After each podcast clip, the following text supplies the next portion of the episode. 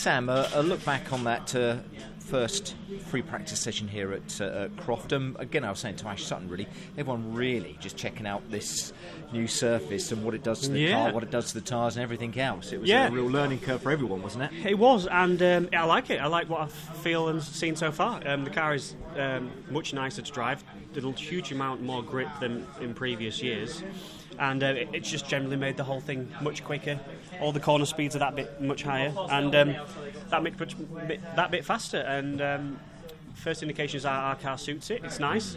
It's still looking like it's going to be a rear-wheel drive um, favoured circuit, considering I think there was a lot of rear-wheel drive cars around me, wasn't there? Yeah. But um, yeah, happy with uh, P- P3. I think we were Yeah. P3. P3 first front-wheel drive car, so so that's Yeah, a cracking start. Like I say, it was pretty much rear-wheel drive, but uh, everyone's saying it should level things out a little bit. You know, it's just a case of you working on that data. But um, you've learnt a lot, I would have thought, and now you and the team, as you obviously are here in the truck, you're mulling over what you've learnt about what that does to the car and, and, and what it does to the tyres and everything else. It's, there's so much to really go through now in these first couple of sessions, and they're really important, aren't they, ahead of qualifying? Exactly, and um, we're, we've always got one eye on the race as well, and race Yeah. pace and race setup. So we can't just concentrate on qualifying trim. We've got to try and work out what would be best for the race as well.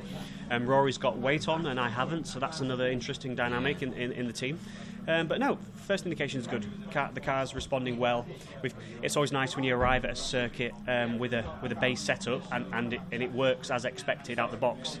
And then um, it means that FP2 we can build from there rather than going back to a drawing board. And finally, just to say, your driving style to some extent is not changed, but you have to think about it, don't you? Because again, you're braking zones and stuff like that. It's all just a little bit different for you. It's not just the car that's affected; it's you mentally in your mind as a racing driver. Absolutely, and we've all been coming here for so long now, and, and nothing's changed over all these years, and suddenly, suddenly it's like everyone's a, new, uh, a beginner again. Yeah. Um, so yeah, it's, it's a different mindset, um, but I I'm happy with the way it went, and um, you know, it's only FP1 at the end of the day. The track's going to get quicker. It was still quite muddy out there in places.